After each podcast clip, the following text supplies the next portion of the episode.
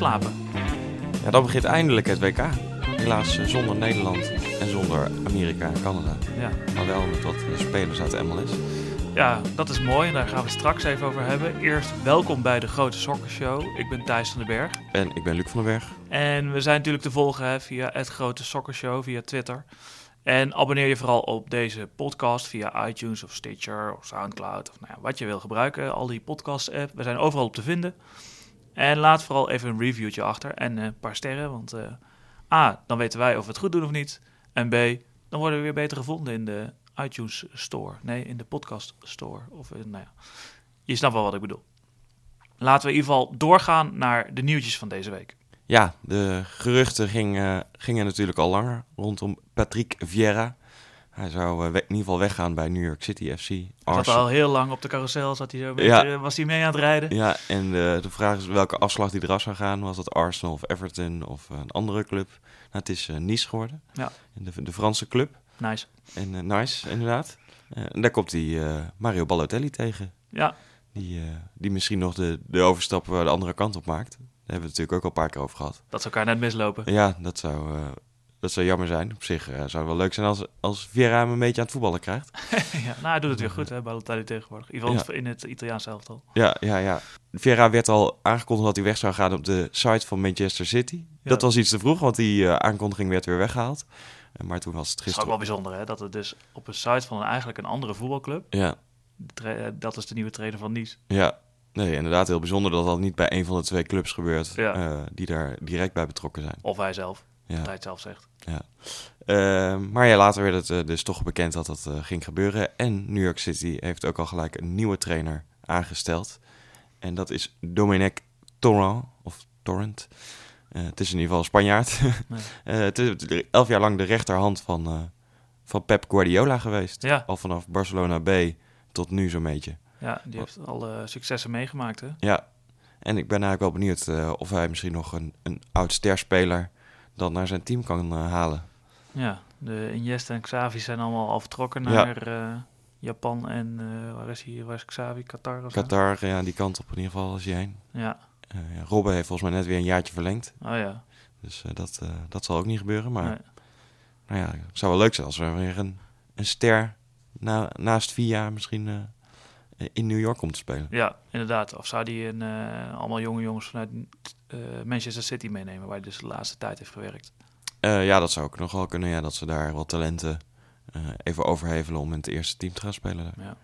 Ben benieuwd. Twee jaar getekend? Ja, tot en met het seizoen 2020. Dus, Oké, eh, oké. ja, 2,5 dan. Ja. 2,5. Ja, want Hij eh, begint natuurlijk nu al direct, omdat ja. het seizoen al, eh, al bezig is. Ja. Ik ben heel erg benieuwd of hij eh, dingen helemaal anders gaat doen dan eh, wat we gezien hebben bij Vieira. Ander nieuwtje is eh, met het Nederlands tintje. Vitesse-verdediger Kurum Kasia, wel bekend eh, aanvoerder van Vitesse, vertrekt naar San Jose Earthquakes.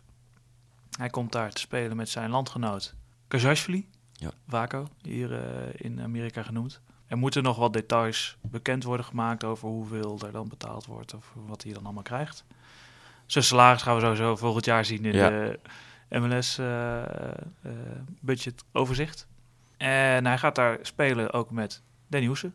Ja. Die speelt er in de spits. En we zullen het straks wel even over hebben, maar San Jose kan wel een verdedigende injectie gebruiken. Ja, dat denk ik ook wel, ja. Dus het is goed denk ik dat hij daar naartoe gaat. Ja, hij had ook wel wat aanbiedingen uit eh, andere competities, maar hij wilde graag eh, een keer naar Amerika. Ja, Dus uh, nou ja, is dit een prima stap natuurlijk. ja toch. Hoe oud is die?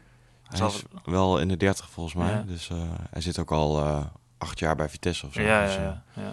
Ik ben benieuwd hoe het gaat. Ik denk dat het geen slechte stap voor hem is. Nee, nee, denk ik ook niet. Op zich lekker weer daar ook is. Ja, daarom. Uh, geen, uh, geen slecht leven volgens mij. Nee, nee, nee. Dan uh, Leicester City-speler Christian Fuchs. Die heeft ook aangegeven graag naar de MLS te willen. En de, de Oostenrijkse verdediger. Eigenlijk vooral omdat zijn vrouw en kinderen in New York wonen. Dus hij zei van, nou, ik heb nu nog een jaar contract bij Leicester... maar daarna wil ik eigenlijk wel de overstap naar Amerika maken. En uh, nou ja, moet hij dan per se spelen bij of Red Bulls of City... Uh, nou, dat hoeft van hem nog niet per se, maar uh, ergens aan de East Coast wil hij in ieder geval wel, uh, wel terechtkomen. Ja, ja, ja. Toch een beetje dichtbij bij zijn familie is. Ja. Ben benieuwd. Ja, hij is gewoon kampioen geworden van Engeland, hè? dus nou, ja. het, is geen slecht, het zal geen slecht verdediger zijn. Nee, nee, nee. 32 nu, dus zou zeggen, ja, wel rond deze tijd een beetje die overstap maken. Ik bedoel, als je nu nog twee, drie jaar wacht, dan wordt het wel... Is de vraag of je het fysiek dan nog allemaal aan kan. maar. Ja, inderdaad. Ja, dat hebben we natuurlijk met meer van die gasten gezien die Ja. het dan eigenlijk eh, een beetje overschatten. Of onderschatten, laten we Onderschatten, zeggen. ja. En eh, dan allemaal niet meer kunnen belopen tegen vooral snelle jongens die voorin lopen tegenwoordig in de Amerikaanse competitie. Ik ben benieuwd wat er gaat gebeuren daar. Gaan we kijken naar de wedstrijden van deze week. Waren er weer een hoop. We hebben er weer een paar uitgepikt. En dat waren een paar hele mooie wedstrijden. Laten we beginnen met een topper. New York City FC tegen Atlanta United. Ja, de nummer 1 tegen de nummer 2 van de... Of de nummer 2 tegen de nummer 1 van, ja, de, City 2, Ja. Atlanta 1. van de Eastern Conference. En eh, het was eh, de, de vroege de lunchwedstrijd volgens mij in Amerika. ja, Want dat was eh, voor ons eh, aan het begin van de avond. klopt, ja. ja. Dus dat was op zich ook wel, eh, ook wel lekker. ja. Eh, en New York City begon in een, eh, een 3-4-3 opstelling. Met voorin met Via, Berget en Tajuri. Die dan nu weer gewoon rechtsvoor stond. In plaats van dat hij de hele rechterkant eh, moest bestrijken. En Berget dan eh, op links of dan in het midden? Nee, die begon in de spits. Ja, ja. Maar eh, ja, die hebben dan toch wel een beetje vrije rol. Ook met Via. Die er Ja, dat loopt allemaal een beetje door elkaar heen, Ja. inderdaad.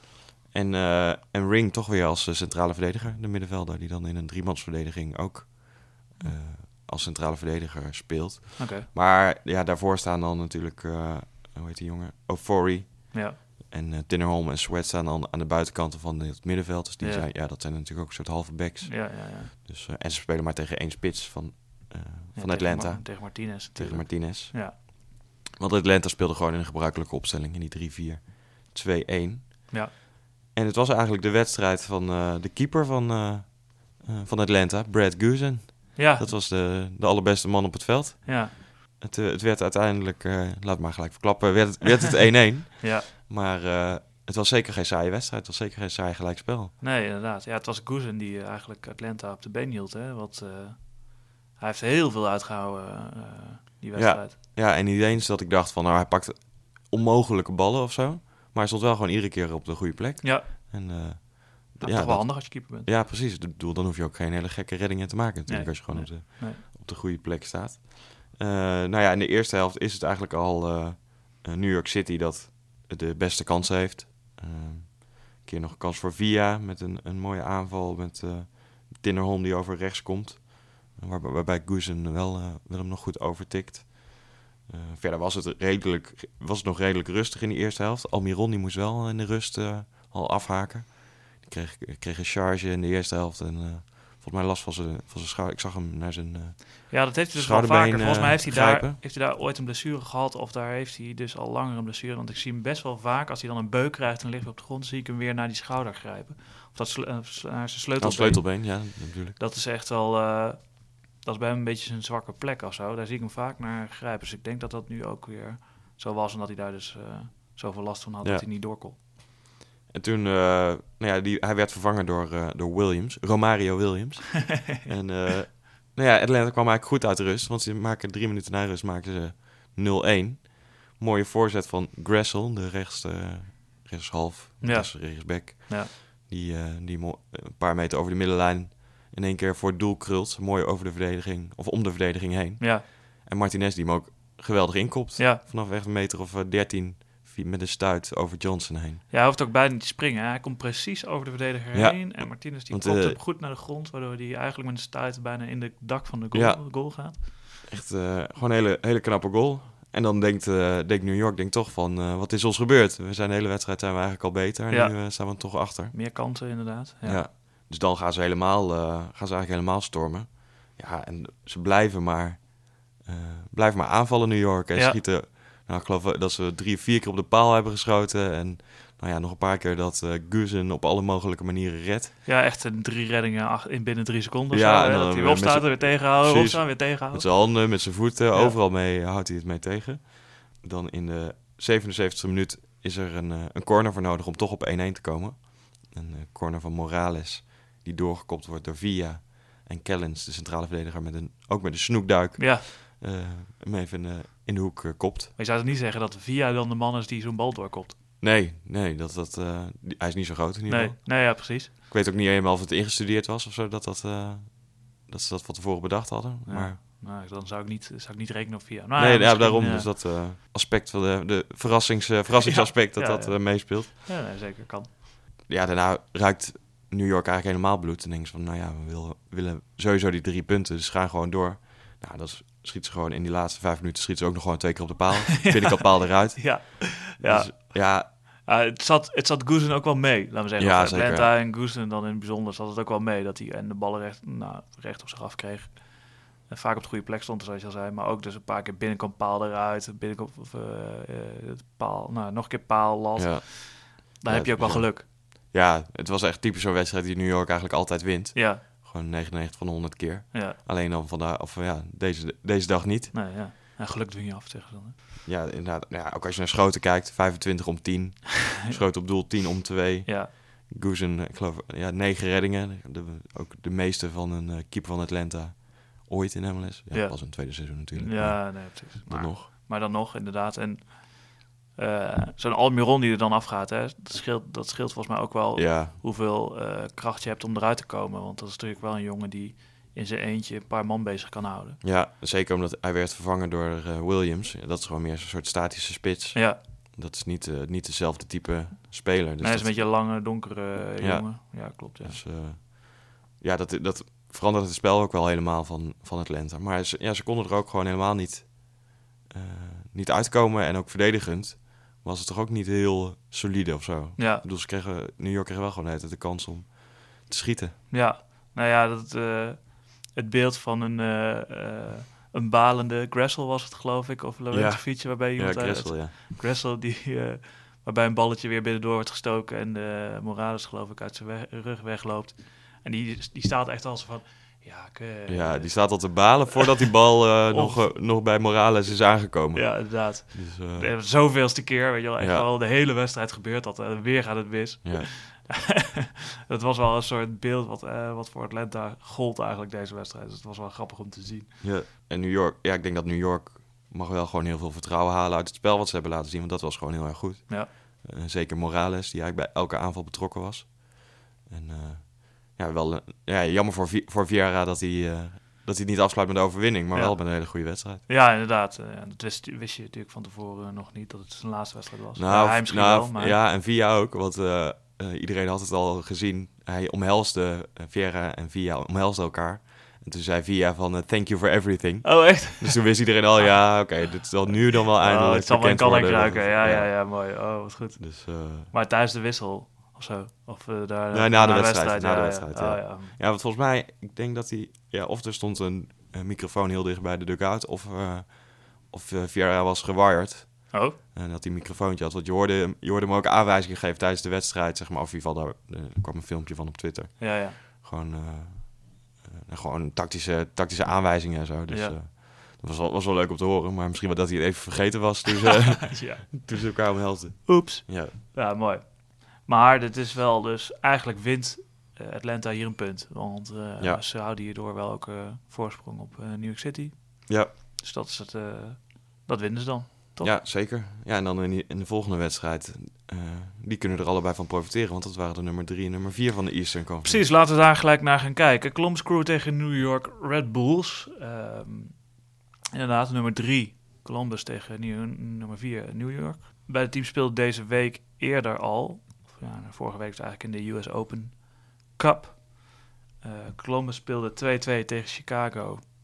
En moest eh, met eh, 11 penalties, 11 penalty rondes eigenlijk, uiteindelijk meerdere kennen in Chicago. Eh, we zullen het er straks nog wel even over hebben, over eh, wat bijzondere uitslagen in de US Open Cup. Dus als je dat wil weten, lu- blijf luisteren. Eh, Red Bull speelde tegen New York City eh, in de New York Derby, maar het was een beetje een uitgeklede versie eigenlijk. Ja. Maar kregen ook mensen rust, waren ook mensen weg, vooral ook eh, door internationale verplichtingen. En Red Bull won die wedstrijd met 4-0. Ja, weer 4-0. hè? Weer 4-0. Weer 4-0. Ja, nu weer. Hè. Nu zijn nog steeds die internationale verplichtingen. eh, eisen toch hun tol op dit soort teams, om het zo maar even te zeggen. Eh, bij, vooral Red Bulls, die hebben natuurlijk wat jongens lopen. Eh Tyler en Adams, bij, die dan voor de VS wat in, in internationale wedstrijden moesten spelen. Oefenwedstrijden tegen Costa Rica bijvoorbeeld. Eh, nee, tegen, Tegen Frankrijk. Tegen Frankrijk, sorry. Ehm, Escobar en Morillo voor Panama. En Kaku voor Paraguay. Dus Ja. die waren er allemaal niet. Ja, ik zat te denken, Almiron is ook een Paraguay, Ja. Is die, wordt die dan niet geselecteerd? Speelt niet. gewoon, of heeft hij gewoon gezegd, eh Ik, eh, fuck jullie, ik eh, blijf lekker bij mijn club. Ja, denk het. Ja, Kaku is wel geboren in Argentinië en is een Paraguayaan. Hij speelt voor Paraguay, dus dat is sowieso al gek. Ja. Maar ehm, hij is wel voor Paraguay eh, uitgenodigd en Almiron niet. En hoe dat er precies zit, weet ik niet. Eh, bij Red Bulls wel Robles terug eh, tussen de palen. Dus dat is wel een voordeel voor Red Bulls. Echt een goede Ja. keeper. Nou, zijn vervanger Miera deed het ook goed. Deed ook goed.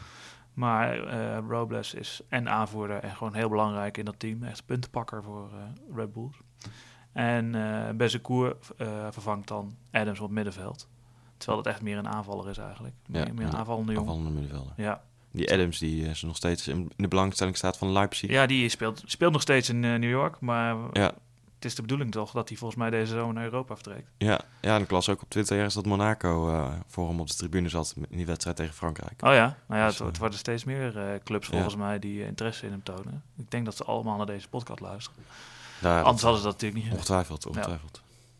Bij eh Columbus eigenlijk alleen keeper Campin in de goal. Stefan ook dus voor internationale dingen. Ja.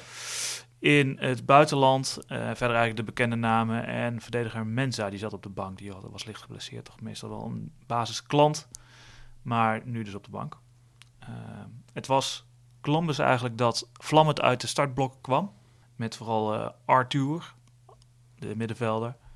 Die wordt op een gegeven moment diep gestuurd. En of Sardis wordt diep gestuurd. En die kan op een gegeven moment de inlopende Arthur inspelen. En die schiet gelijk. Robles die pakt dan eh, goed. Zijn eerste redding van velen, kan ik Ja. jullie vast zeggen. Arthur kan dan de bal nog oppakken en voorgeven op Zardes die dan mee is gelopen. En die wil hem dan inkoppen, maar komt hem helaas naast. Dan na een kwartiertje spelen een vrije trap van Santos nog op de lat. Echt, eh echt een bal die je eigenlijk misschien zou denken van nou, Higuain neemt dat soort ballen. Maar eh, Santos eh, mocht het deze keer proberen. Nou ja, komt toch aardig in de Ja, buurt om op de lat te schieten. Robles eh, die eh, bewoog nog wel, maar veel meer heeft hij ook niet gedaan. Eh, en dan is het na 25 minuten, 26 minuten ook eh 1-0 voor Columbus. Aful eh, loopt, loopt op en gaat er 1-2 aan met die, Higuain. Die speelt hem gelijk door naar de achterlijn. Die geeft hem voor bij de tweede paal. En daar staat Sardes te wachten om hem binnen te koppen. Eigenlijk een beetje zo'n goal als we bij Martinez zagen. Maar dan Ja. iets dichter bij de goal Ja. eigenlijk. Ook makkelijk inkoppen. En wat me wel opviel, dat eh, Long, de verdediger van Red Bulls, die, nou, niet, geen slechte verdediger, ook niet heel goed, maar die was hem, was Sardes helemaal kwijt. Ja. Die, die had eerst twee stappen naar voren gedaan, toen zag hij de bal zo, oh, Oh, die ging zo over hem heen. Ja, toen stond Sardes en die kopte hem in. En dus het tiende doelpunt van Sardes dit eh, seizoen. ja. Waarvan wij elke keer zeggen, hoe krijgt hij het voor elkaar? Ja, ja maar omdat het, volgens mij ook omdat het geen hele briljante doelpunten zijn. Dit Nee. ook. Dit is zo'n balletje. Hij staat op de goede plek hoor. Ja, Maar hij hoeft alleen maar even zijn hoofd naar voren te, te bewegen. ja, En eh de bal ligt erin. ja, inderdaad. En, wat het ook is, hij heeft heel veel kansen nodig om een doelpunt te Ja, maken. klopt. Ja, zagen we deze wedstrijd ook. Ja. Die hele eerste helft eh, Columbus alleen maar kansen gehad. Inderdaad, het, eigenlijk ging, het, eh, ging de storm het verder vanuit Columbus. Er werd maar aangevallen, werd maar aangevallen. Echt, en ja, Zardes krijgt dan op een gegeven moment echt nog de grootste kans. Een bal die weer naar Aful, die echt een goede wedstrijd speelde. Die speelde daar op rechts. Die had ook niet echt een directe tegenstander. Ja, Royer misschien, maar die eh, had niet zo heel veel zin om mee te lopen. Dus eh Aful die kon maar blijven gaan op die rechterkant. En die gaf de bal op, vanaf de achterlijn strak voor. En Zardes komt erin glijden, zoals dat ja, zo vaak gebeurt. En eh, Robles, die met alles wat hij heeft, voor die bal springt. En die bal echt wel fantastisch pakt, moet ik zeggen. Maar die krijgt daarbij ook de maat 47 van Ja. Zardes in zijn strot, op zijn strottenhoofd. Ja. Dus hij blijft daarna gewoon even helemaal, liggen. helemaal stil liggen. En die bal gaat ook nog via Zardes trouwens dan nog naast zelfs. Die, die krijgt hem dan weer tegen zich aan. Maar dat was echt een fantastische redding van Robles. Maar wel ook weer een kans van Zardes die hij dus niet afmaakt. Is het dan goed gekiept van Robles of slecht afgemaakt van Zardes? Ik zou zeggen, een echte, echt een goede spits is of net iets eerder bij de bal, waardoor hij niet hoeft te glijden en Ja. hem dus makkelijker kan binnenschieten. Of is daar gewoon net iets handiger in. Of nou ja, eh, Robles wel de credits geven voor de redding, maar ik wil ook Zardes wel even zeggen dat hij dat soort ballen toch echt moet gaan afmaken als hij echt een goede spits wil, Ja, echt een grote spits wil worden. En dat is wel het probleem gebleken van eh Columbus Crew, ook weer deze wedstrijd. Het is namelijk eh, in de tweede helft, 57 minuten, één keer een vrije trap die indraait. En Mule die komt helemaal vrij, want eh Abu Bakar is niet helemaal bezig met verdedigen.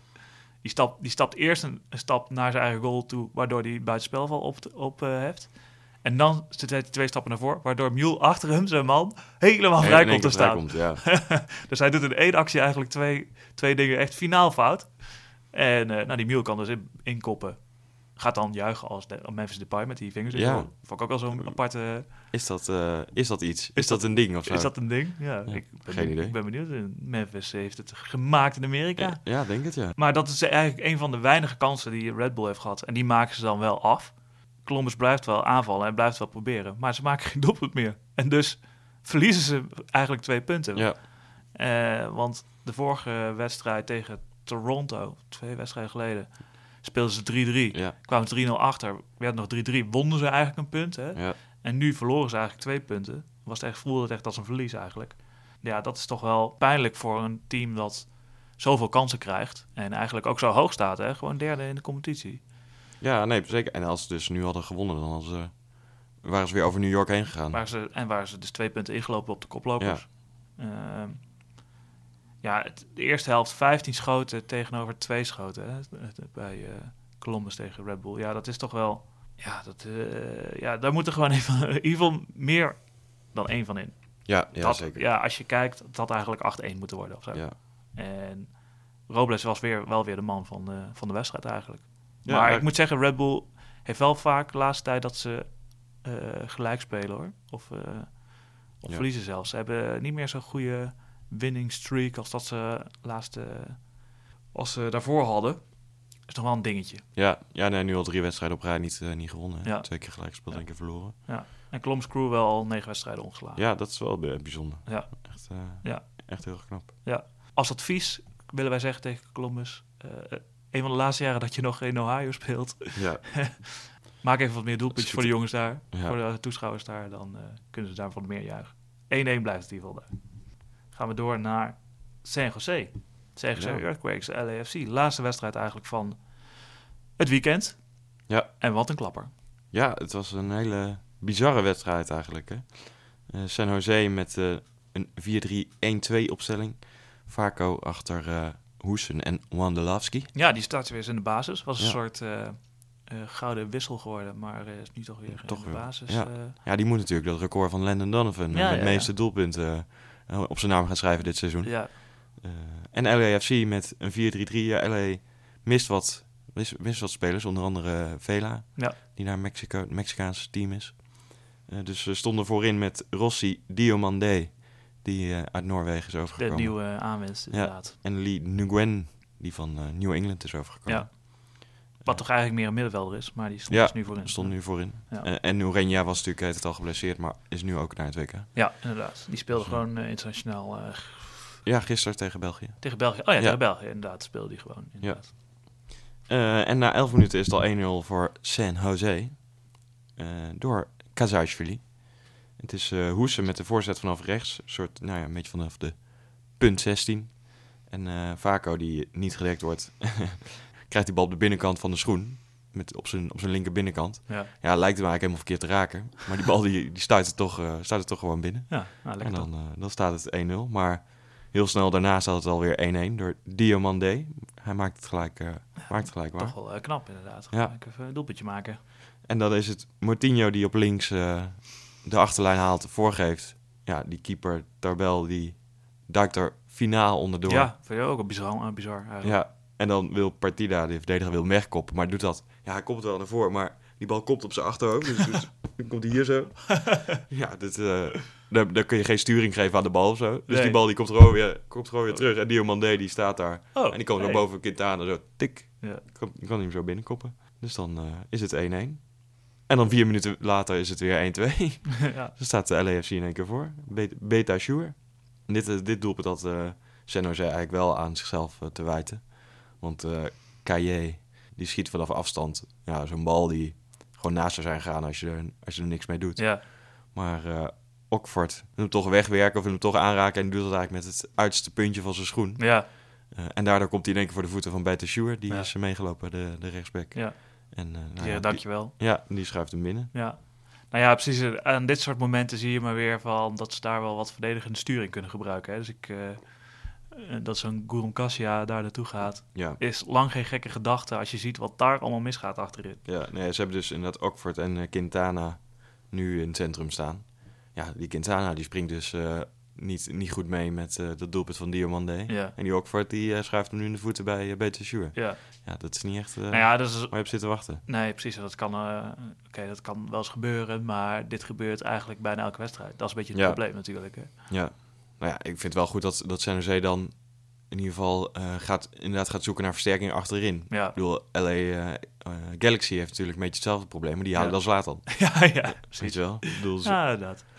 Bij eh San Jose met, met Kazajsvili, Hoese, Eriksson, Wondolowski, voor, voor zolang die nog meedoet. Ja, Op zich een aardige voorhoede. ja nou, Hoese doet het daar heel goed bijvoorbeeld. Ja. nou ja. En die maakt best wel veel doelpunten. Maar ja, als ze elke keer achterin hem eh, in de voeten schrijven van een tegenstander. Ja. Ja, is niet tegenaan te scoren. nee, nee, nee. Dan is het rust en in de tweede helft eh, wordt het toch al wel weer snel 2-2. Het is een soort, ja, het- ik denk dat het een, een corner was van eh LAFC. Het was een, een counter. Ja. En Hoese die krijgt die bal op de middenlijn ingespeeld. En die speelt hem eigenlijk in één beweging door op uh, Wondolowski. Nou, super knap hè. Ja. Ja. En die gaat alleen op het doel af. Alleen, eh, nou ja... Hij is niet meer zo snel. Nee, die loopt alsof hij op de loopbal staat. ja, Dus eh, die krijgt twee man achter zich aan. Maar Ja. dan, die kapt hij even op punt 16, kapt hij even uit en krult hij hem gewoon even in de verre hoek. Ja. En dan zit je allemaal wel te kijken van, oh, Ja. dat, dat kan hij ook nog wel. Oh, wacht even. Hij kan wel voetballen. Ja, Ja. ja. Oh ja, toch wel. Ja, ja. ja, precies. Het was echt een fantastisch doelpunt. Eigenlijk zien we dat alleen maar vaak bij de tegenstander, bij v, eh, VEA van de LAFC. Die doet eigenlijk precies hetzelfde, maar dan met links. En hij deed het nu ja, met rechts, vanaf de andere Ja. punt. Ja, fantastisch doelpunt. ja, En hij weet precies dus wat zijn kracht is van... ja, ik ga niet proberen die jongens eruit te rennen. nee, Ik ga het even op techniek even die jongens uitkappen... en dan eens even laten zien hoe je zo'n doelpuntje maakt. Ja. Namelijk hem in de lange, lange hoek leggen over de keeper heen. ja, dan heeft hij dus blijkbaar al gezien dat Miller eh, te ver voor zijn doel staat. En dat is echt geen kleine jongen, die Miller. Nee, Die zegt best wel lang. dus eh, nou, ik krijg hem er precies overheen. Ja.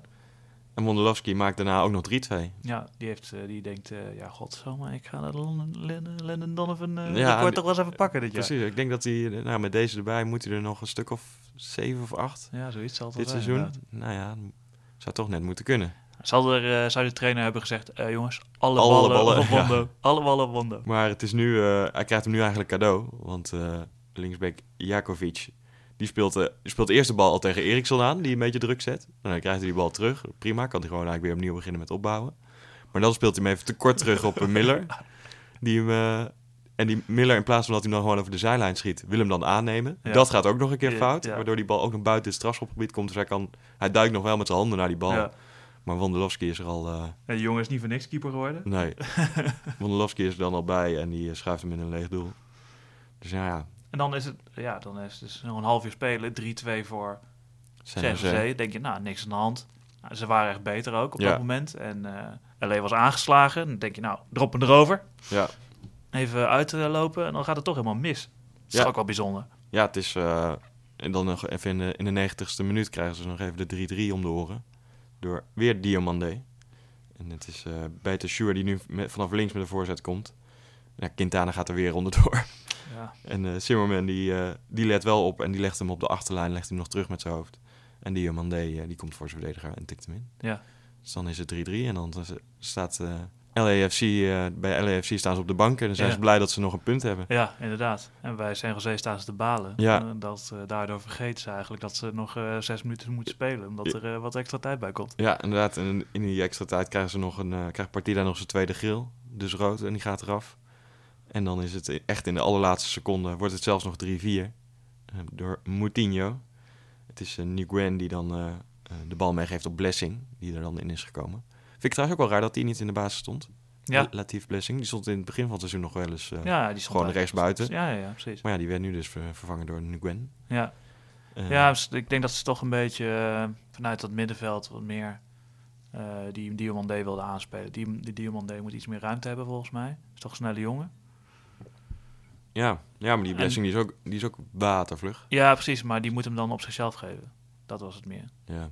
Die- Gwen, die kan hem, eh, dat is gewoon een technische voetballer. Die Ja. kan eh, iemand vrij voor de keeper zetten. Ik denk dat dat een beetje de gedachte erachter was. Maar Blessing die, eh, die kapt in ieder geval wel eh, de verdediger uit en eh, legt hem terug op Moutinho die hem dan nog binnenschuift. En dan is in de allerlaatste seconde is nog 3-4. Ja. En dan eh, staat uh, San Jose helemaal te balen. Die verliezen toch vaak dit soort wedstrijden? Dat is Ja. echt niet te doen. Ja, Dat is echt zo zonde. Terwijl, ja, wat we wel zeggen. Ja, het is echt best wel een leuk team eigenlijk. Best wel aanvallend. ja. Kunnen best wel leuk voetballen, maar ja, kunnen, dus Kunnen niet, niet verdedigen. kunnen, kunnen ze niet verdedigen. Dat is een beetje het probleem. Nee, ja, wat we volgens mij al voor de derde, derde keer, eh, derde aflevering op rij zeggen.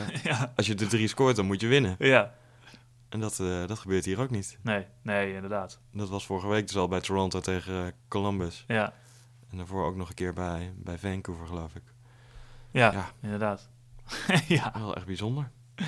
nou, laten we in ieder geval hopen dat eh Gurum Kasia daar eh, wat lijn kan aanbrengen in Ja. het eh, Een beetje leiding kan geven daarachter. verdediging. En hopen dat ze dan nog de play-offs gaan halen, want ze staan nu toch wel pijnlijk onderaan ergens, geloof ik. Ja, ik heb er weinig vertrouwen in dat dat nog gaat lukken. Want dat, dat- dat begint wel een, een gaatje te worden tussen Ja. die playoff plek en die onderste plek in de, in de Western. Oké, laten we het daar zo meteen even over hebben met de stand. Laten we eerst even kijken naar de laatste wedstrijd die wij hier eruit gaan lichten.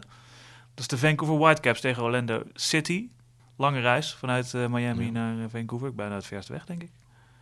Ehm, Orlando speelde deze week ook nog in de US Open Cup tegen Miami United. Wie kent het niet? Dat is lekker dichtbij. Dat is lekker dichtbij. Dat konden ze op de fiets. En eh, wonnen ze makkelijk met 3-0. En Vancouver met wat nieuwe mensen achterin. Geen Marinovic, de keeper. Die is geblesseerd.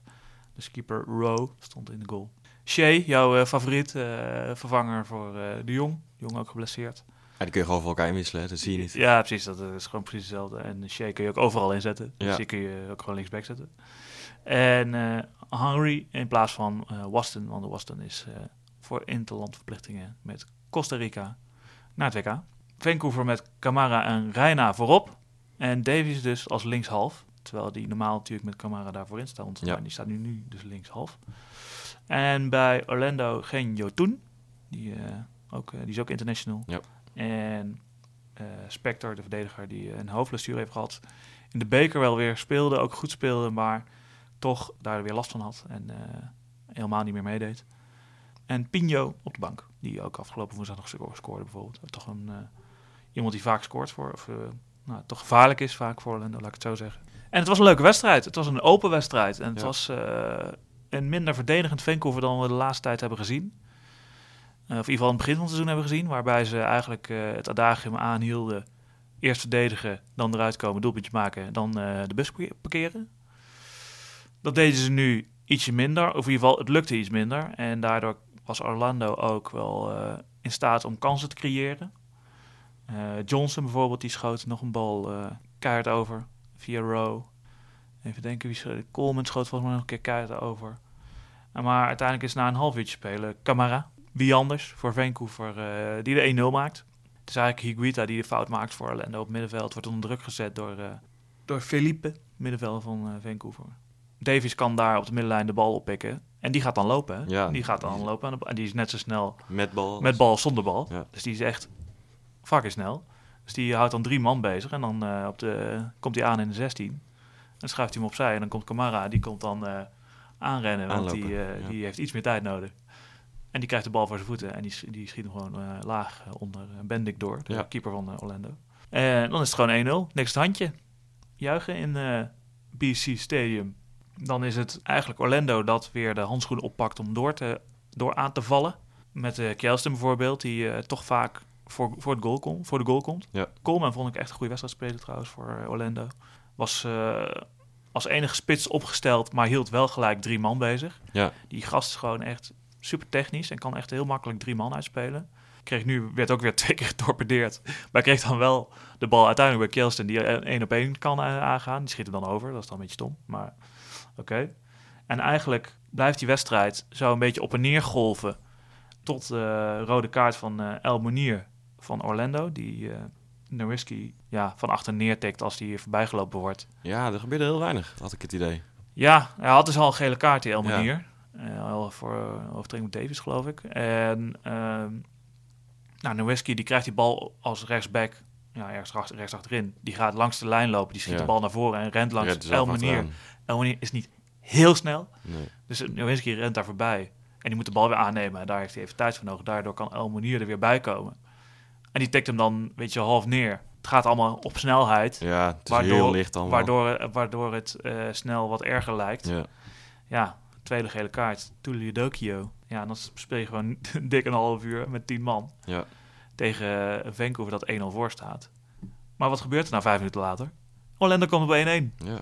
Dat is toch echt wel knap. Ze blijven toch wel eh, doorvoetballen. Dat vind ik toch wel knap. Coleman, die, die dus weer drie man bezighoudt. En die krijgt de bal uiteindelijk toch bij uh, de opkomende Rocha, die erin gekomen is. Die kan laag voorzetten. En Kjelsten, die loopt heel slim even net tussen twee man in het 16 meter gebied. Even, even houdt hij in en dan loopt Ja. hij in. Waardoor hij precies de bal voor zijn voet krijgt. Eigenlijk met een voetbeweging zoals hij dat kan. Want hij kan technisch gewoon supergoed voetballen. Ja. Kan die bal eh, in de lange hoek plaatsen. Hoppa, 1-1.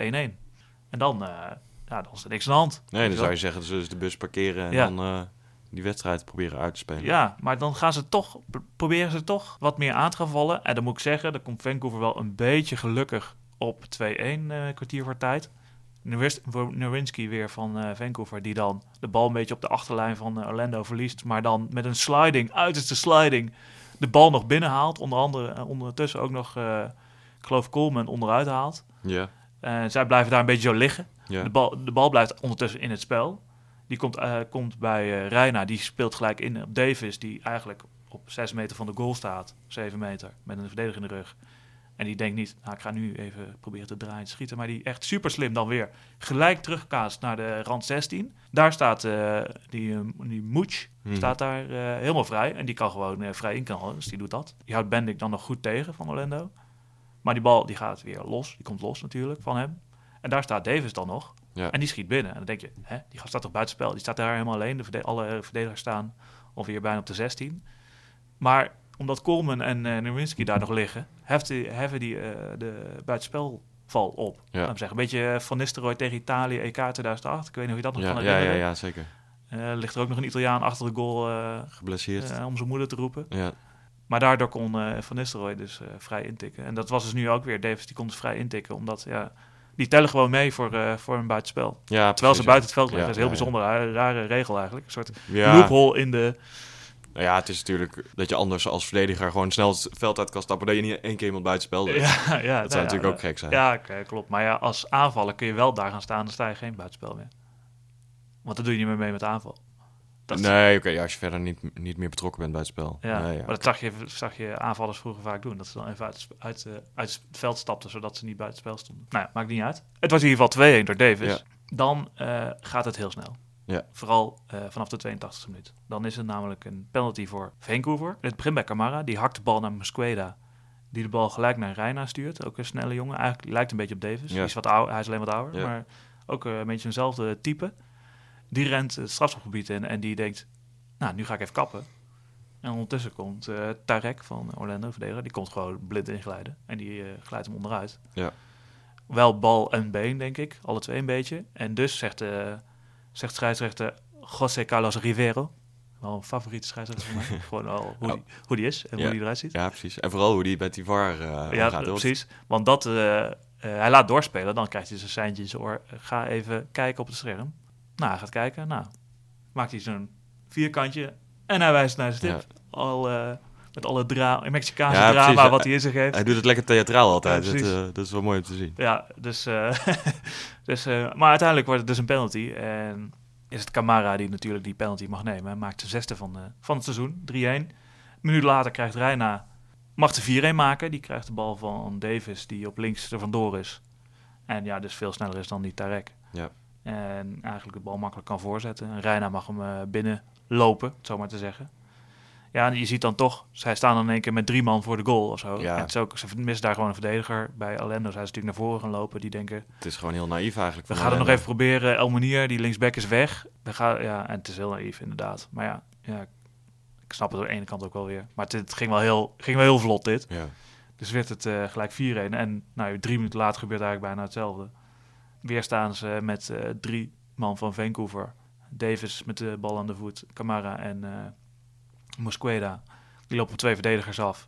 De alle middenvelders van Orlando zo en verdediger, weet ik veel, die, nou, die zijn allemaal verzwonden. Ik weet niet waar die zijn. Uiteindelijk krijgt Mosqueda de bal en die, eh, die schiet vanaf de 16 hard binnen. Nou ja, via een handje van Bendik, de Ja. keeper. Maar hij gaat uiteindelijk erin. En dan is het ook nog in de laatste minuut Dwyer die nog een doelpuntje maakt voor, Ja. voor Orlando. Ehm, wel een goede goal, maar verder eh, ja, zegt het verder niet zoveel. En uiteindelijk wint Vancouver dus met 5-2. Ja. Het is een beetje geflatteerd, eh, doordat er eh, dus drie doelpunten vallen in de laatste vijf minuten voor Vancouver dan. Maar het was echt een leuke wedstrijd. Ja. Voor de neutrale toeschouwer in ieder geval. Veel schoten, 16 om 13. En eh, ja, vooral die snelle jongens, Davis. Ja, nee, dat, daar, daarom vind ik Orlando dan zo naïef. Dat ze dan met een man minder naar voren gaan lopen. Ja, Want dan loop je echt in mes bij, bij Vancouver. Ja, die met Davies en Reina gewoon supersnelle jongens voorin hebben. Die ook nog wel eh, niet, die niet, niet helemaal blind zijn. nee. Dan weet je gewoon dat je ze om de oren krijgt. Ja, die Davis was natuurlijk daar links half neergezet, omdat hij dan in het gat eh, voor zich kon duiken, laat me Ja. zeggen. Ja, het, voor Orlando is het gewoon super lastig, want ga je doordekken op dat soort jongens, vooral bij zo'n Davis, die dus eigenlijk op het middenveld staat, hè?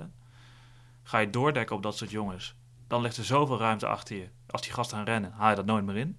Ja. Ga je, achter, ga je wat meer naar achter staan, met je, meer met de kont tegen de goal, dan kunnen die gasten de bal aannemen. En die zijn met de bal aan de voet ook weer supergoed. Ja, ze hebben wat dat betreft een goede mix met Reina en Davies die super snel zijn. Ja, Maar op het middenveld ook met die Teixeira ja. en Felipe die gewoon, eh, gewoon goed kunnen voetballen. Ja, die, die Philippe doet me denken aan, eh, een beetje denken aan, Joep. ja, dat is een beetje zo'n type. Ziet er ook een beetje zo uit. In Teixeira maakte vorige keer al eh, drie doelpunten. Ja, Heeft van vijf, doelpunten, ja. vijf doelpunten gemaakt in de laatste drie wedstrijden of zo. Die kan gewoon eh, goed voetballen. Dus ze hebben zich toch wel een beetje geëvalueerd van counterploeg, dat zijn ze denk ik nog steeds wel een beetje, naar iets beter voetballende ploeg. En dat is toch wel leuk om te zien. ja, ja, ook wel denk ik. Camara was natuurlijk een paar wedstrijden geblesseerd. Ja, dat scheelt wel erg Dus inderdaad. eh, dan, toen ging ze wel echt voor de snelheid van Reina en Davies. En nu gaan ze toch wel meer voetballen. Ja, ja, mooi om te zien. En Vancouver eh, zes wedstrijden achter elkaar ongeslagen. Orlando verliest er nu vijf op rij. Ja. Dat is niet zo best. Nee, zeker niet. Dus 5-2 uiteindelijk dus voor Vancouver. Laten we dan even kijken naar de andere uitslagen van deze week. Even kort er doorheen lopen. Portland Timbers tegen Sporting Kansas City. 0-0. Geen Armenteros in de basis, wel Nee. opvallend. En eh Sporting Kansas City, nummer 1, eh, verliest dus weer twee punten. Philadelphia Union tegen Toronto FC. 2-0 voor Toronto. Eh, Philadelphia natuurlijk een uitgeleid kleed team na de twee rode kaarten van Ja. vorige week. En Toronto, heel zakelijk eigenlijk, hè, 2-0. Niet zoveel op eh, aan te merken. Nee. Eh, FC Dallas tegen Montreal Impact, ook 2-0, maar dan voor FC Dallas. Die het steeds eh, goed blijft doen. Gewoon blijven winnen. hè? Pakken weer drie punten en zetten nog steeds de stapjes omhoog. Dat is knap. Chicago Fire tegen New England Revolution, 1-1. Eh, Houston Dynamo tegen Colorado Rapids, 2-0 voor Houston. Colorado verliest weer. Ja. Zakken steeds verder weg. Seattle Sanders tegen DC United. Een eh, kelderklasse potje. Eh, maar wel een 2-1 overwinning voor eh, Seattle. Dat Ja. zal ze goed doen daar. Ja, dus hij hij hebben Lodero nu terug, hè? Ja. Dat scheelt een slok op een Ja, borrel. inderdaad, die speelde gelijk goed. Ja. En DC United is dan een gewillig slachtoffer natuurlijk. Ja. Die spelen niet zo best. En dan LA Galaxy Real Salt Lake. Real Salt Lake deed het goed. LA Galaxy iets minder. Dat hebben we in de afgelopen aflevering ook al gezegd. En eh Slatan liet zich, Weer eens zien. liet zich weer zien. Met twee doelpunten. Ja, en was boos vooral. Ja, Viel me op. stond weer Boze man. Ja, stond weer tegen iedereen eh, te schreeuwen. En, eh, Dat snap je toch niet, hè? Dat je tegen een gemiddelde verdediger van Real Salt Lake dan helemaal... helemaal Als je scoort, echt helemaal uit gaat schelden. Ja. Maar doe maar. Ze pakken drie punten en winnen met 3-0. Ook wel lekker. Kijken we even naar de stand. Ja, in de Eastern, ja, top 3 blijft. Of eigenlijk de top 4 blijft hetzelfde, omdat eh, de hele top 4 gelijk speelt. Dus Atlanta nog steeds eh, bovenaan. Daarna New York City, Columbus en New York Red Bulls. Eh, ja, Columbus had dus kunnen profiteren, maar deed dat niet. Ja. Dus dat is eh, zonde. Eh, Toronto is met de overwinning wel iets dichter bij die playoff plekken terechtgekomen. Dus dat, eh, dat doen ze goed. Die mogen dus nog wel hoop houden op, eh, op die playoff plekken. Ja. Dan in de Western eh, Sporting Kansas City en FC Dallas allebei bovenaan met 29 punten. Eh, Dallas zelfs nog een wedstrijdje minder. Dus die eh, Ja, kunnen eh, eroverheen als ze dit, eh, die wedstrijd eh, spelen. En Sporting Kansas nu drie van de laatste vier wedstrijden gelijk gespeeld. Dat scheelt natuurlijk wel een hoop punten als je Ja. een keer twee punten laat liggen. ja, inderdaad. Dus dat, eh, dat gaat eigenlijk iets minder. En Dallas al zeven wedstrijden ongeslagen. Ja, die doen het echt supergoed. Ja, dus dat is eh, gewoon heel erg knap. Ja. En de Galaxy eh, nu op plaats 8 en die zijn nu ook dicht, dicht bij de playoffs. Of in ieder geval dicht bij die playoff plekken. Hm. En eigenlijk weinig hoop voor eh, nou ja, Seattle, eh, Seattle Sounders, San Jose Earthquakes, ja, Colorado Rapids al helemaal. Ja. Omdat ja, dat gat wordt gewoon te groot. ja, hoeveel punten zit daar tussen nu? Ja, tussen Portland, wat dus de, nu 6 staat, Ja. en Colorado Rapids, dat zijn, even tellen, 14 punten al. Ja, dat is wel heel veel inderdaad. Ja. En Ik heb dan nog de meeste hoop voor Jose Earthquakes. Ja, maar ja, dat gat is ook al, eh, dat is ook al 13. Ja, klopt. Maar die spelen wel het beste voetbal. Ja. Ja, Seattle nu met Lodero terug, maar ja, ook, Ja. al- ook alweer 11 punten van Ja. de playoff plek. Nou ja, en uh, Mondolowski moet nog veel doelpunten maken. Dus die Ja. moeten gewoon... eh, die moeten toch wat punten gaan pakken, zou je zeggen. Ja, ja, ja. Laten we dan even kijken nog naar het programma. De WK-break zit er wel aan te komen, maar er wordt toch nog even gevoetbald op de woensdag op donderdagnacht. Dan beginnen om half twee de volgende wedstrijden. Montreal Impact tegen Orlando City. En Columbus Crew tegen Atlanta United. Weer een topper. Weer een toppertje. Ja. Nog even voor de, we- voor het voor de WK. Eh, om twee uur Toronto FC tegen eh, DC United. En New York Red Bulls tegen Seattle Sounders. Nou, toch ook een soort klassico, hè? Mooie pot. En om drie uur s'nachts Colorado Rapids tegen Chicago Fire. En om afsluitend om half vijf 's ochtends San Jose Earthquakes tegen New England Revolution. Ja, sommige clubs zijn dus al met die WK-break. Die eh, hoeven niet meer te spelen tot 23 juni. Dan, dan start de competitie weer. Ja, ja, vooral in die groepsfase is, eh, ligt het dus even stil in de MLS. Ja, En nou ja, op 28 juni wordt die laatste groepswedstrijden gespeeld. Verwachting is eigenlijk wel dat daarna de meeste spelers die naar de WK zijn uit de MLS wel weer terugkomen. Ja. Want die spelen niet bij de landen die eh, heel veel kans maken op de, op de overwinning. Nee. En tussendoor wordt ook nog over eh, voor de US Open Cup Ja, gespeeld. laten we even kijken naar afgelopen week. Toen is er natuurlijk gespeeld in de vierde ronde van de US Open Cup, waarbij de MLS-ploegen erbij kwamen. Laten we even kijken dan naar de opvallendste uitslagen. Louisville City speelde tegen New England Revolution en Louisville won met 3-2. New England wel met een B-ploeg, zoals zoveel ploegen eigenlijk nog in eh, deze rondes. Maar eh verkeken zich toch even op eh, Louisville en die eh, Louisville gaat dus door. Columbus Crew tegen Chicago Fire was 1-1 na 90 minuten, 2-2 na 120 minuten. En toen kwamen de penalties. Penalties, dat ja. duurde nog eens eh 120 minuten. Nee, eh 22 penalties waren er nodig. En uiteindelijk eindigde het met de keepers. Ja, dat, vind ik altijd wel mooi. Als je Ja. toch zo'n penalty rate moet hebben, dan Precies. laat het dan maar gewoon helemaal, helemaal losgaan. Ja, en uiteindelijk was het keeper van Columbus Campin die. Die miste. Ja, Sanchez die maakte. En Sanchez die hem dus maakte van Chicago. eh, die maakte hem eerst en Campin miste hem daarna. En toen was het dus afgelopen en ging Chicago door naar de volgende ronde. En natuurlijk nog de New York Derby. New York Red Bulls tegen New York City. Weer 4-0 Ja. voor eh, Red Bulls. Ook allebei met een soort B-ploeg. Ja, Maar op zich de namen die je zag staan. Ja, van, van Red Bulls kennen we die namen natuurlijk wel een beetje, omdat die ook al die wat vaker eh, de- doorwisselen. tijdens de. Champions League eh, de- doorwisselden. Ja, eigenlijk op basis van deze wedstrijd kun je zeggen dat Red Bulls misschien niet... Ik zou zeggen, ze hebben niet per se het betere team eh, ten opzichte van New York, maar misschien wel een bredere selectie. Ja, nee, zeker. Zeker met meer kwaliteit inderdaad in Ja. die selectie. Klopt, ja. Dat denk ik ook. En eh, ja, ze speelden weer zoals ze eerder speelden tegen eh, New York. In ieder geval in het begin. Druk zetten. Ja. Gewoon keihard druk zetten. En toen was het ook vrij snel eh, de, de ban gebroken. En toen Ja. werd, liep ze vrij snel eigenlijk naar 4-0 uit. En toen eh, was het wel afgelopen. New York Red Bulls gaat, eh, Ga door. gaat door en vertegenwoordigt New York in de US Open Cup. En dan nog een laatste verrassing. Nou ja, of misschien ook niet. Nee. Nashville wint van Colorado Rapids met 2-0. Colorado Rapids, wat... Die speelde niet heel erg met de B-ploeg, Nee. want Badji speelde gewoon, Price speelde gewoon. Ja. Dus maar die zitten niet in al de, be- al de Nee. beste vorm. Dus die, eh, hierbij ging het minst in de, in de beker. En dus volgens met 2-0 en gaat Nashville dus door. Kijken we even naar de wedstrijden van de achtste finales. ja, ja, jij legt de vorige keer al uit, hè. het gaat een beetje op, eh, op regio. Ja, precies. Ja. Dus er is, eh, je kunt het bracket, ja, je kunt nu al bijna, bijna invullen. Ja. de ploegen van de Midwest, die spelen nu tegen elkaar. Eh, en de clubs van de West, die zitten aan de ene kant, aan de linkerkant van het schema. Ja. Dus die zullen uiteindelijk ook in de halve finales dan tegen elkaar spelen. Ja. Eh, en zo gebeurt het ook in het oosten, dus eh, East en de Mid-East. Ja. En die spelen de halve finale dan ook tegen elkaar. Dus je krijgt uiteindelijk een, een finale, een club uit West tegen een club uit Oost. Beetje hetzelfde als de MLS Cup Ja, als de MLS Cup, ja.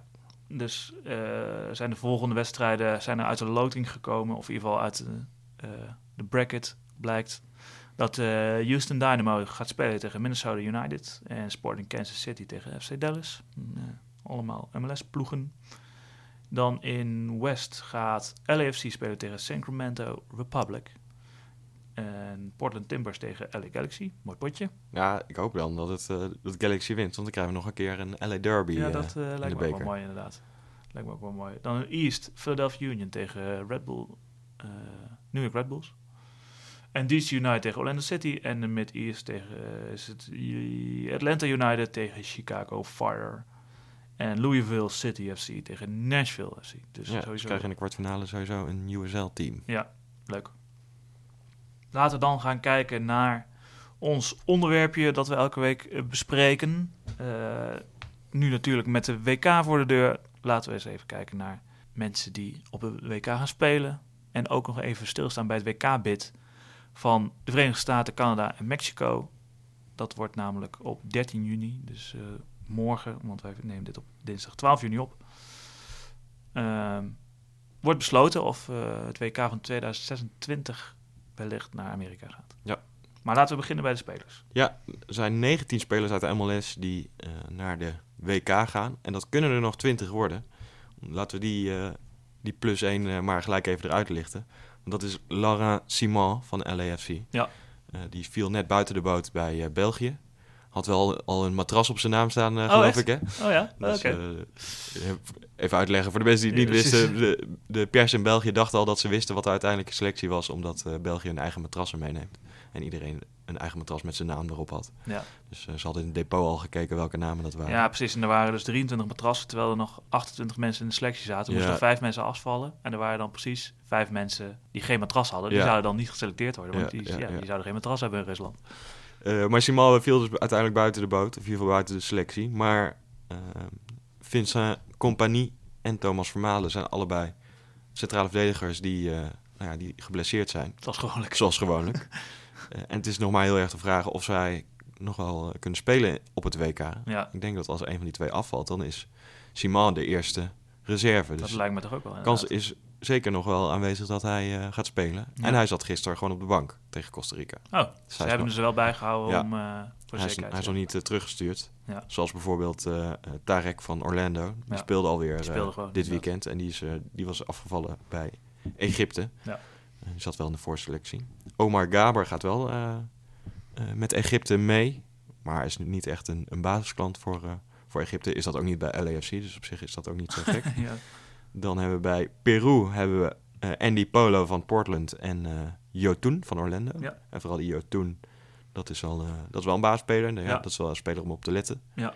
Ik denk ook wel dat nou, dit soort jongens, als die goed WK spelen, ja, misschien wel een uh, transfer naar uh, Europa kunnen verdienen. dat denk ik zeker. Ja, die toen als hij een beetje het op zijn heupen krijgt, ik kan echt wel aardig voetballen. Hij heeft, hij heeft een beetje, het is een beetje een 4 of een 8, maar Ja. als je gewoon eh, twee wedstrijden in 8 kan spelen, dan, Ja. eh, dan zullen er wel wat clubs op de deur kloppen. Ja. En dan hebben we bij Mexico natuurlijk de broertjes Dos Santos. Ja. Die allebei ook in de basis stonden tegen Denemarken, laatst, in die laatste oefenwedstrijd. En Carlos Vela. Ja, eigenlijk toch, eh, ja, de, toch de belangrijkste man eigenlijk. eh. Voor, voor LA zeker, maar Ja. hij, hij stond nog uh, niet in de basis tegen, tegen Denemarken. Dus we moeten nog even zien of hij Ja. wel gaat beginnen tegen, uh, in de eerste WK-wedstrijd. En uh, Svensson van Seattle gaat mee met Zweden. Die, maar dat is ook geen basisspeler Nee. Nee. voor, voor Zweden. Wel al 100 jaar in het Zweedse elftal, geloof ik. Maar, Ja. Maar ja, eigenlijk de teams waar we vooral op moeten letten, dat zijn Costa Rica en uh, Panama. Die Ja, heel Midden-Amerika speelt ongeveer in de MLS. In de. MLS, ja. ja en eigenlijk de grootste, de grootste legend van, uh, van Panama, dat is uh, Roman Torres. Ja. Dat is ook de aanvoerder van het team. Die speelt voor Seattle Sounders. Ja. Hij is bij Seattle natuurlijk ook een, een graag geziene speler, omdat hij de winnende maakte in de MLS Cup Final van 2016. Nou, hij is een soort cultheld en in eh, Panama en in Seattle inderdaad. Dus en vanwege die eh, winnende in die MLS Cup. Maar ook doordat hij eh, scoorde voor Panama in de laatste wedstrijd eh, voor de kwalificatie van het, dit WK. En eh, waardoor zij dus naar het WK gingen. Hij is een ge- geliefde man bij en bij zijn land en bij zijn club. Ja. Hij kreeg wel de laatste vraag van... eh, eh, waarom ben je 99 kilo? Je bent ja, niet zo groot. Ja, De- er komt, komt, de FIFA die heeft een lijst uh, Ja. eruit gedaan Oh, met dat alle het, selecties. Met, met een lengte en een gewicht erbij. Ja. En En hij is de zwaarste, hè? de, zwaarste van het hele WK.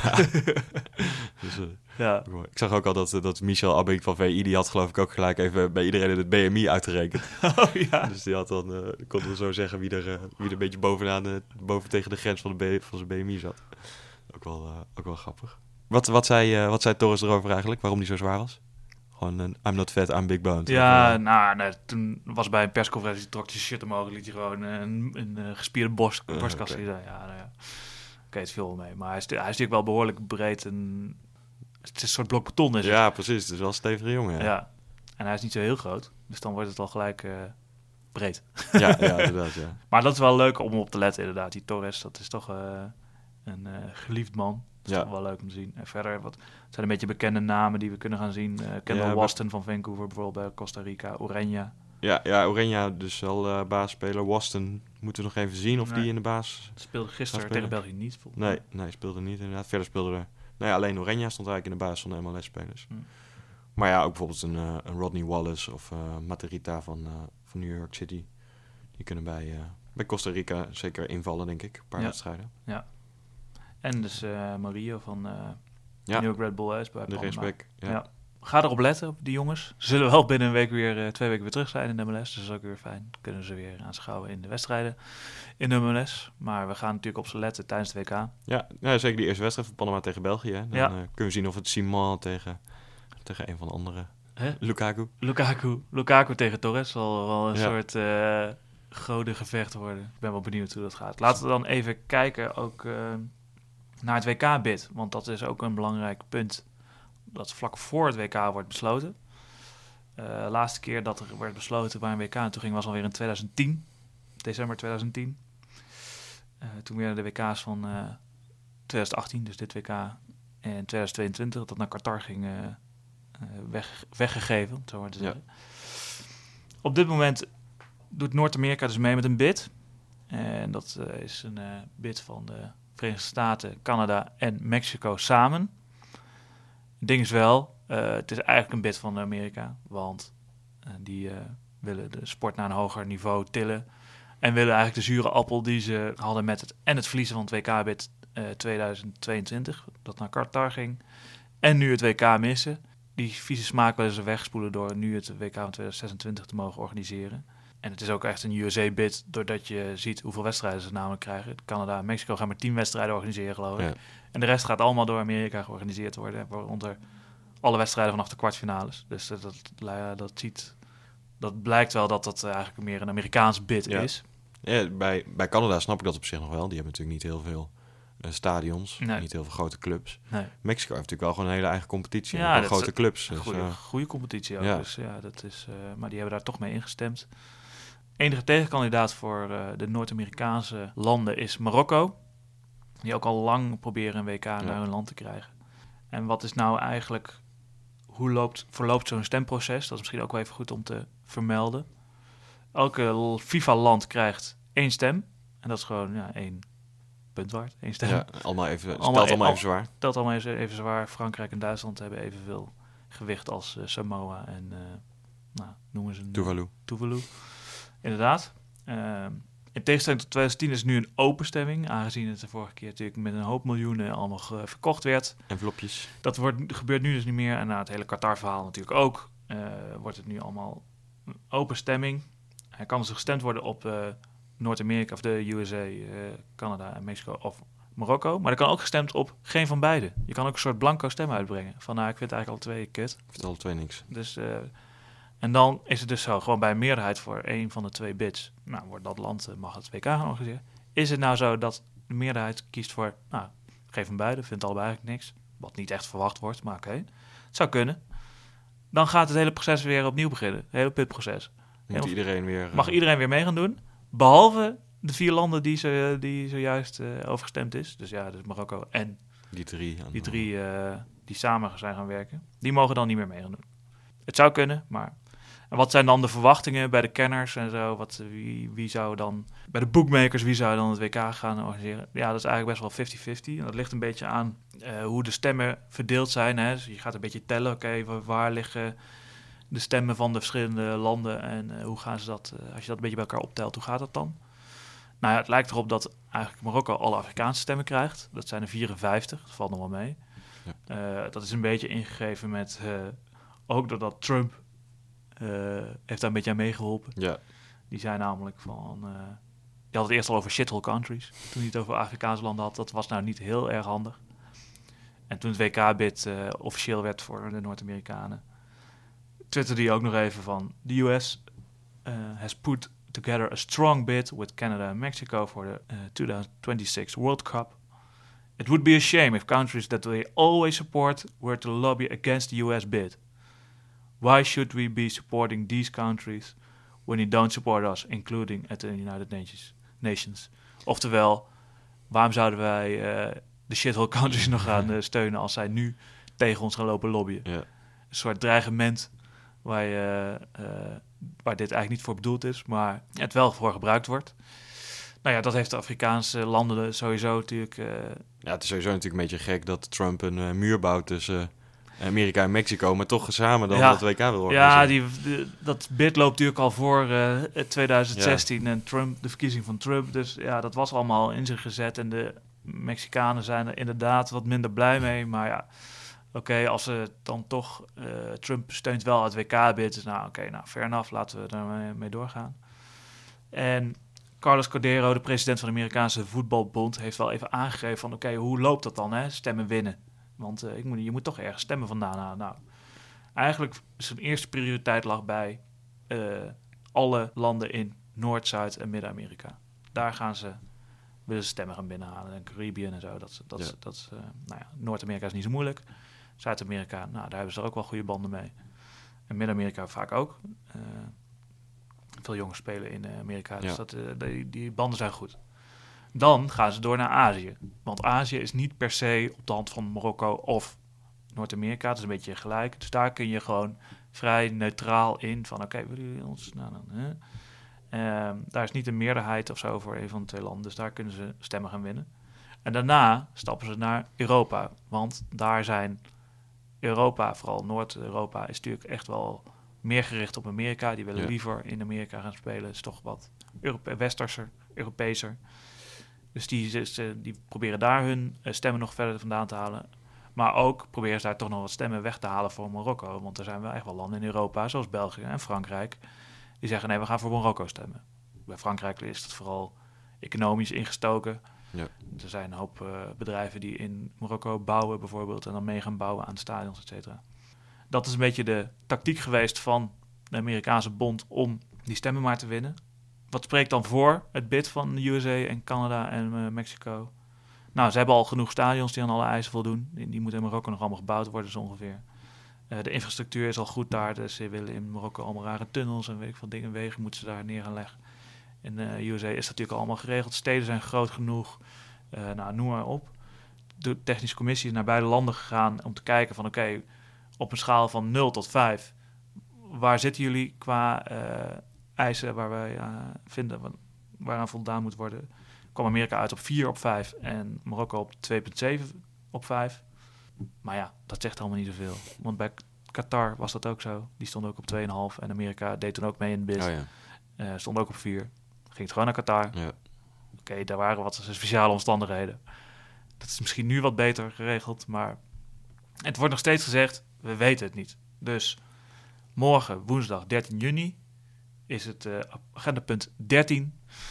Zal er gestemd worden over het WK 2026. Het is, wel, eh, het is wel opvallend, hè? want het is de laatste jaren de hele tijd naar één land gegaan, sinds, Ja. sinds 2002. Toen Ja. was het natuurlijk nog Zuid-Korea en Japan. Ja.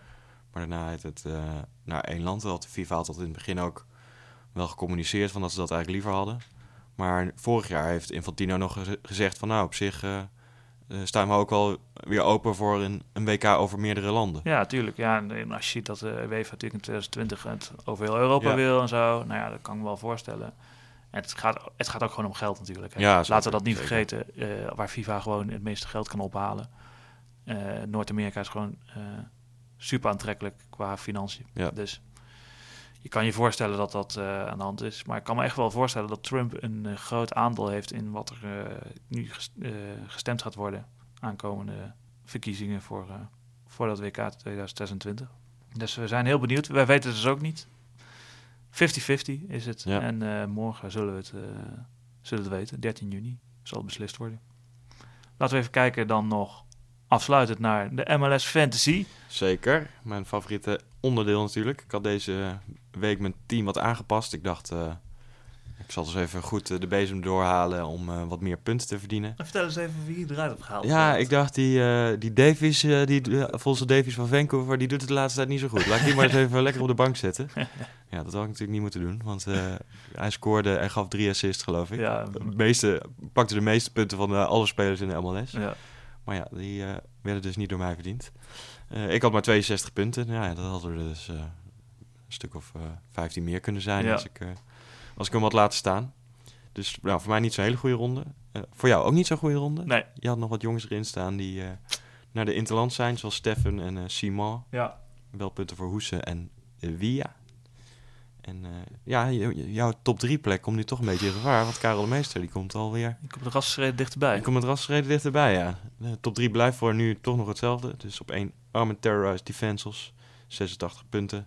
Door eh, Diaz van eh, FC Dallas, Ja. Morales en Martinez. Op 2 nog steeds Cacahutis FC, had 65 punten deze ronde. Ook Diaz en Fuen Major van Houston. En jij staat nog steeds op 3. En we gaan langzaam naar het einde van de eh, spring season van Ja. de MLS Fantasy. Dus Ja. het- je speelt twee keer een half jaar, zeg maar. Eh, en het, eh, het voorjaar eindigt op 29 juli. Ja.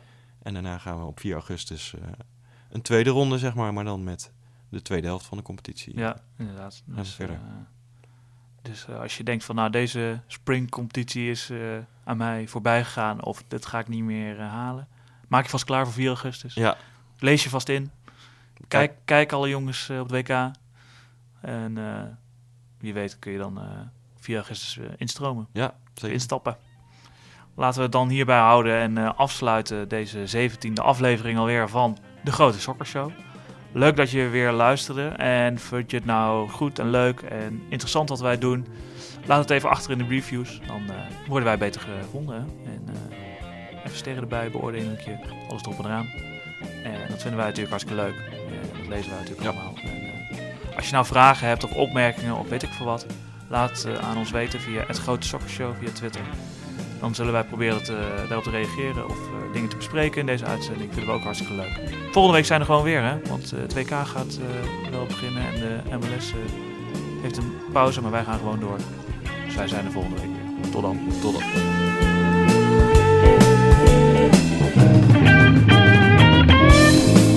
Thank